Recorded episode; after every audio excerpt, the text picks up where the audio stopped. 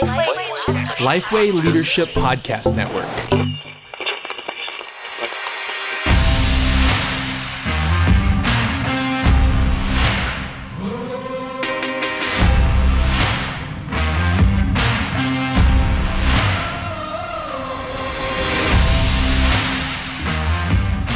Hey everyone, welcome to Ask Me Anything. My name is Matt, and I am the host, and I am here with Pastor JD, and he is the person that we ask anything of. And uh, and JD, today we are asking a question about the Second Amendment. All right, this is this is the this is the deep end of the pool. JD, is it Christian?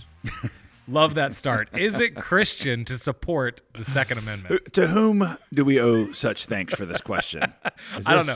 I, I, I'm not gonna. I'm gonna defer to somebody else. We'll think about who to pin the blame on after we've recorded it. Of the Constitution of the United States, the right to keep and bear arms. Yes. Okay. Uh, at least this one's not politically charged. Yeah, I yeah, exactly. right. This is a calm. No one will, no Um, well, as is customary on Ask Me Anything, um, I, I do try to avoid coming out with pastoral declarations on things that Christians really can disagree on because at the end of the day, this is a practical question, not so much an inherently biblical one. Um, I'll give you some what I like to think of as, as, as guardrails for how to process this. You know, is self defense okay for the Christian? Let's just kind of back up a little bit and say, is self defense okay for the Christian? Because uh, we're, you know, let's just suspend that we're not talking about owning guns as you- for the purpose of hunting food or, or something like that, or even for target practice. But is self defense okay for the Christian? I think that the biblical answer that you would give to that is is yes. That while taking vengeance upon yourself and taking the responsibility of vengeance is never uh, never appropriate. There are um, evidences in the Bible of trying to protect when somebody is going to harm you. Uh, you know, if somebody is is coming in um, and they are trying to seek your family, I actually felt duty bound to do what was necessary uh, to stop them from hurting one of my children. Um, I would try to use non lethal force. That would certainly be wise and loving, but you know, it's just I've got to stop that. Is just war? It- you know, is that a is that a concept? War is a terrible thing, and any kind of killing is terrible. But um, there are places where that it is the most loving thing to do because you're fighting in a, in a, in a just cause. Um, I, I don't think you see any inconsistency in the New Testament with that. Even when Jesus teaches you to turn the other cheek, when he's teaching you to turn the other cheek, he's not talking about um, you know taking all the locks off your house and uh, you know giving everybody open access to your bank account and just do whatever you want. He is he's talking about a um, a, a grace filled response to restoring a relationship, not throwing off any kind of need for, um, you know, for protection. Is it okay to lock your house? I, I think so. Does that violate the, you know, turn the other cheek thing? No. Um, Jesus led his disciples, uh, you know, at the end when he was getting ready to go to the garden, they, they were like, "Can we take swords?" And he's like. How many do you have? You know, and they're like two. And he's like, that's enough. And what he was showing, you know, scholars say is he wasn't preparing for a fight because if you're preparing for a fight, then you don't take two swords. how many can we get? Yes.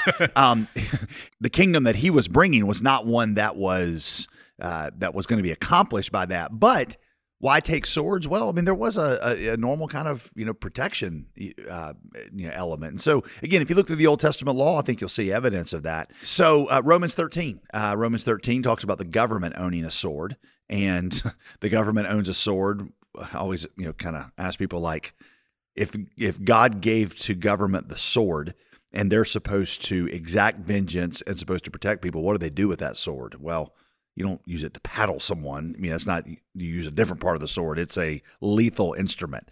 So there are situations where lethal force is appropriate. So is it ever okay for a citizen to have that? I mean, in in our case, the you know whether it's right or wrong, the government um, has determined that uh, citizens owning firearms can be actually help protect safety, and they give very strict laws for when you can use self defense to protect your family. I've actually been to the concealed carry class, if that if that plays any of my cards, but you know, it, it definitely shows you like um, he, he, this is what the government considers a just use of force and when it's unwise. So in that case, in Romans 13, the government took the sword and gave part of it back to us and says, on our behalf, we want you to to be able to exercise self-control. So if that's what we're talking about, then then yes.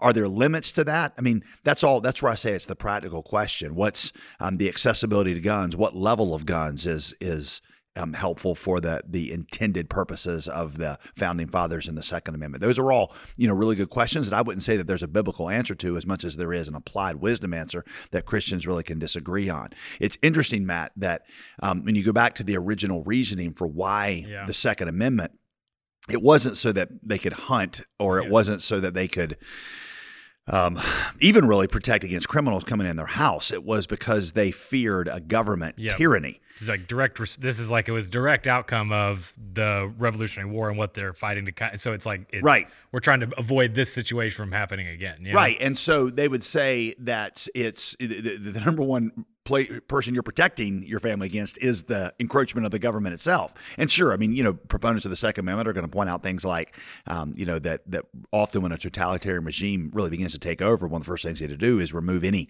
chance of of, of resistance. Now, I've had people re- respond back to that and say, well, I mean, the government's always going to have bigger weapons. They got nuclear bombs and they got tanks, and that was that was true even back in revolutionary days. They didn't have nuclear bombs and tanks, but they had overwhelming force. The question was, at what price would they come in and and exercise that authority? Because any whenever the people had guns, it was it was more difficult to just force them. If I have all the power, then I can just basically walk in with a suggestion and say you're all going to do that, and they're all so afraid. Um, owning a gun actually gives you a little bit more confidence to say that's an unjust law, and I'm, I'm not going to obey that.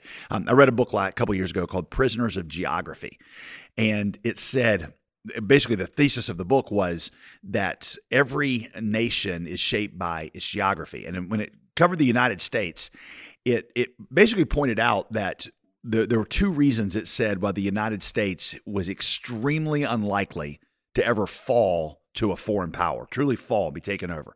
So number one, you got two oceans. He said number two, he said any in, army that were coming in for every town and hamlet in America, an army coming in to take it over would be like essentially Fallujah. Um, in if you remember that, uh, you know, over in the in the Middle East, uh, in Iraq, where when they would come in, American soldiers to take over this thing, it, it was extremely costly because all these fighters had guns and houses, and anytime they went into a anytime they went into a, a new place, often American soldiers would die, and at some point they were like, it's just just not worth it, and so they just you know it, it tended to make them want to pull out uh, rather quickly. Well, in the same way, um, a government trying to overtake town by town because there's all this proliferation of, of firearms, it'd be very difficult to take over. And that's the idea of what the, uh, the the founding fathers were going for is is that these cities would have a certain independence. There would be a certain local that that that that government leaders were not just able to on a whim make them do whatever because there was a, a self sufficiency that showed up both in self defense and also not in encroachment by the government. So uh, that's part of the reasoning in there. Again, Christians can disagree on how wise that is. I do think there's some, you know, uh, we talked about original sin um, previously on Ask Me Anything. Yep. If you do believe in original sin, you believe that that all people are going to be corrupt, and that if you put people in high institutions of power, they're really going to be corrupt. And so, if you got a government that is all powerful with no checks and balances, then that government is going to not only encroach, it's going to be very domineering. The founding fathers, to their credit, they recognize that. So they said, because all humans have original sin, we're going to put checks and balances, three branches of government, and we're also going to have even the citizens are going to be a check and a balance on the government. So you could argue that once you pull out that checks and balance, you've actually not recognized that government leaders can be filled with original sin and they will try to mm-hmm. use their power to dominate too. You know, you can make that argument and say that this was an application of the doctrine of original sin as creating a system of checks and balances which included a second amendment, the right to keep and bear arms. The real politically charged dimensions of this are are basically like what limitations are there? That's a question of degree. And it's okay for Christians to come down on different sides. And some say, well, I think you know this kind of background check is is good, and I think this kind of restriction, and I think these kind of guns ought to be off limits. I think Christians can can talk about that all day long. All I'm trying to do, Matt, is is, is give some of the reasoning behind um, why the Second Amendment is there, where its biblical foundations are, the self defense, and that's why I went through all Romans 13, and also to say that you know to kind of give a shout out to our founding fathers who recognized that original sin was a real problem. Original sin was a real problem, and you didn't, you know, give up your original sin when you became a government official, and government tyranny and government injustice could be the worst injustice of all. So they put a check and balance in the government where the citizenry could keep their own government in balance by not being totally helpless in front of them. Hmm. All right, so JD, just to do a little point counterpoint here, what about what about Christians that would that would say they kind of refuse to retaliate in that maybe self defense situation? Just what would you say to that that way of thinking? Yeah, well, certainly. I mean, you know, there there's an element of that in that turn the other cheek. If a guy, if a Roman soldier is trying to get you to carry his pack one mile, you know, go two, and there is an, but that's it's really a different forum than what we're talking about with kind of a national policy of self defense and the checks and balance. Um, Jim Elliot, his kind of situation was when they discovered the five bodies of the Auca Five on the beaches of Ecuador, they found that they had rifles and that they were loaded. And these guys had refused to exercise their right, so to speak, of self defense because they were there, you know, and they let themselves be killed because uh, Jim Elliot had written in his journal that um, how how could he, when he come to preach a message of life, how could he you know, be an instrument of, of death. Is that what's required of every Christian in every situation? That if you're being attacked in the woods, I, I don't think that's necessarily the implication. I think, like I've said, there's some reasons why you could say self defense is appropriate. I think in their case, because they were there specifically representing the gospel and a gospel mission, their their their example is is compelling because they were ready to lay down their lives. Um, I think you can you can you know some things we've said this before and asked me anything. Some things are not a contradiction to be resolved; they're a tension to be managed.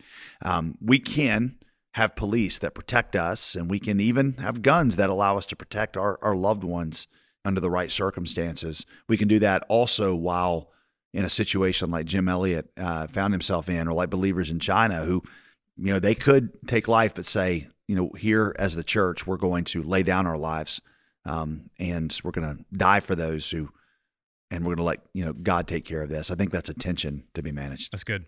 Well, I feel obligated to close by mentioning something that was put in our notes that I think maybe clarifies this a little bit. It was put in our notes that there are bears in the Bible. There are arms in the Bible, so it seems like it might be biblical to bear arms. For whatever that that's worth as a closing thought.